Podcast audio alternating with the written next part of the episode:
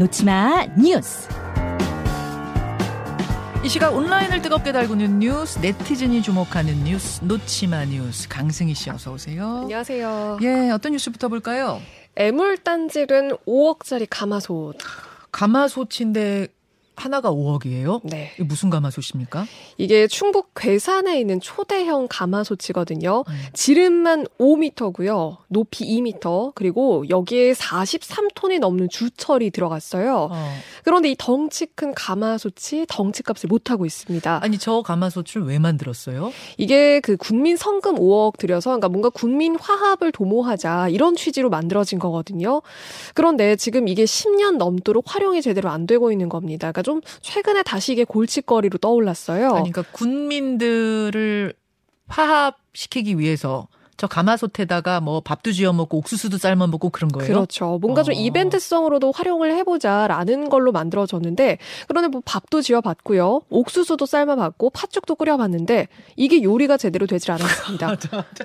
아 그러면 아 죄송합니다 웃어서 근데 저왜 만들었어요 그럼 저 솥을 그러니까 지금 사실 여기에 대한 요리도 좀 안 되는 솥을 네, 그러니까 당시에는 좀 예상을 못했던 게 아닌가 싶은데, 그러니까 지금 이게 사실 그게 좀 비판의 대상이 됐습니다. 네. 이게 활용도 제대로 안 되고 가마솥 바닥이 워낙 두껍다 보니까 위아래 온도 차가 컸어요. 그래서 뭐 요리를 하면 아래는 모두 타고 위에는 익지를 않고 뭐 이렇게 아이고. 돼버린 건데 지금 이게 그 세계 최대를 내세워서 기네스 등재도 추진을 해봤는데 이게 호주의 더 큰 질그릇에 밀려서 실패까지 했습니다. 음. 결국 이거를 관광 명소로 옮기자 산막의 얘기를 옮기자는 제안도 나왔는데 이게 옮기는 데만 2억 이상이 된다고 합니다. 옮기는 비용만요 네. 지금 5억짜리 고철 덩어리가 옮기는데도 2억 원이 넘게 들게 생겼고요. 네. 대표적인 예산 낭비 사례 군민 성금 들어간 만큼 이대로 방치해서는 안 된다 이런 목소리까지 지금 나오고 있습니다. 사용도 못하고 처리하자니 처리 방법도 뾰족히 없고 예산 예산대로 들고 도대체 누가 이런 아이디어를 냈습니까 누가 책임져야 됩니까 이거 글쎄요. 이게 난감합니다. 아, 언제 만들었다고요 이게 2005년에 완성이 2005 됐습니다. 년에. 네. 그럼 그 아이디어 낸 사람들 지금 다 자리에 없는 거예요 그렇겠죠. 아이고 화가 납니다. 이런 식으로 저 지자체 예산 낭비하는 사례가 이것만이 아닐 것 네. 같아서 더 화가 나네요. 다음으로 가죠. 막차 끊기니 경찰차 부른 무모한 고등학생들. 경찰차가 택시도 아니고 이게 무슨 얘기죠?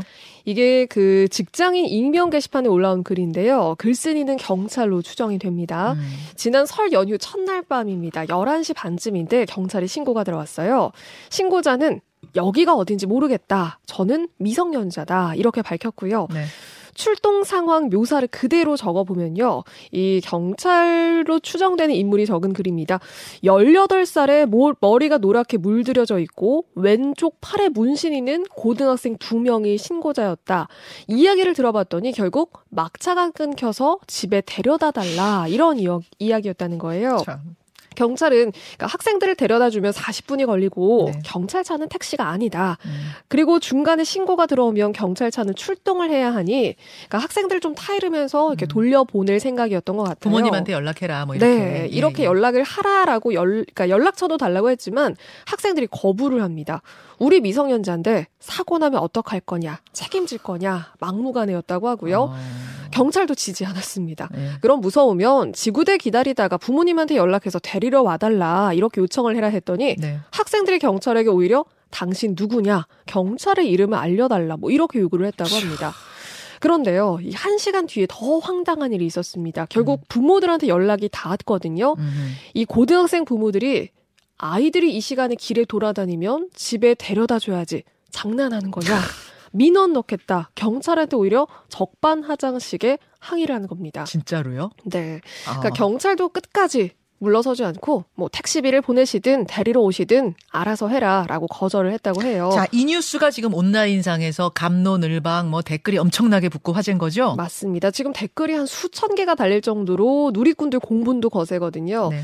그 부모의 그 아이다. 부탁해도 안 될 판에 너무 당당하다. 이렇게 경찰의 행정력을 낭비하는 행위, 뭐 이런 거짓 신고는 벌금 처벌도 받을 수 있다. 지금 이야기 나옵니다. 가정교육 얘기 많이 나오더라고요. 네. 경찰한테 이 시간에 길에 돌아다니면 집에 데려도, 데려다 줘야지 장난하십니까? 물을 게 아니라 그 시간 막차 끊기도록 돌아다니지 않도록 먼저 교육을 시키셨어야 되는 건 아니냐. 네. 저는 이런 생각이 드네요. 하나 더 보죠. 해바라기 화분에 몰카 심은 꽃집 사장.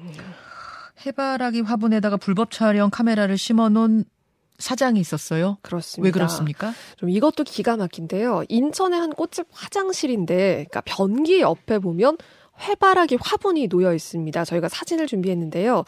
이게 무심코 지나치면 그냥 뭐 장식으로 둔 화분 정도로 보이는데 네. 그런데 이게 생화가 아닌 조화였거든요. 음흠. 꽃집의 한 여성 직원이 좀 화분 모양이 이상하다고 느낄 만한 게 있었어요. 자세히 보시면 화분 밑에다가 휴지 심지를 여러 개를 받쳐서 놨거든요. 어. 이게 생화였다고 하면 아 창가에 햇빛을 보기 위해서 꽃을 좀 높이 두려고 받쳐놨나 보다 이렇게 싶었겠지만 이게 조화였다고 했잖아요. 예. 어떻게 휴지 심지도 2층 높이로 쌓아두고 조화를 그 위에다가 둘 수가 있지 좀 이상해서 자, 그 사진을 제가 설명을 좀 해드리자면 못 보시는 분들 위해서 그 두- 둥근 왜, 왜 공중 화장실 같은 네. 데 있는 큰 휴지 있잖아요. 그 심지를 밑에 받치고 그 위에 해바라기 화분 올려놓으니까 변기에 엉덩이 닿는 부분 높이랑 그 네. 화분 높이가 똑같이 됐어요. 맞습니다. 예.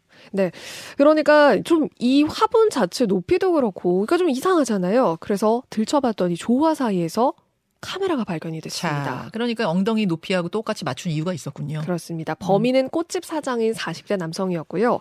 꽃집 여성 직원 4명, 두 달 동안 몰래 촬영한 영상들이 있었습니다. 세상에. 그리고 이 직원, 그러니까 여성 직원의 6살 딸까지 찍히면서 이 아이도 피해자가 됐고요. 어. 수법이 굉장히 치밀했습니다. 이 꽃을 여기다 갖다 둔 것도 직원들한테 아, 이렇게 해야지 재물이 들어온다. 라고 이야기를 하고 갖다 놨다고 하고요. 심지어 화장실에 난로도 갖다 주면서 아, 배려심 깊은 사장님이구나. 직원들은 이렇게 생각을 했다고 하고요. 음. 수시로 화분도 조정을 하면서 뭐 각도도 치밀하게 바꾸고 고성능 카메라로 중간에 카메라도 교체를 했습니다. 네. 지금 피해 직원들이 트라우마를 호소하고 보복 범죄까지 우려를 하고 있는 상황이거든요. 그런데 이 꽃집 사장은 같은 전과가 없고 증거 인멸이나 달아날 우려가 없다면서 지금 불구속 수사를 받는 중입니다. 아, 지금 많은 분들이 공분하고 계시는데 정명현님, 저게 무슨 짓입니까? 이 말 한마디에 다 들어있네요. 네. 저게 무슨 짓입니까? 화납니다. 수고하셨습니다. 고맙습니다. 김현정의 뉴스쇼는 시청자 여러분의 참여를 기다립니다. 구독과 좋아요, 댓글 잊지 않으셨죠? 알림 설정을 해두시면 평일 아침 7시 20분 실시간 라이브도 참여하실 수 있습니다.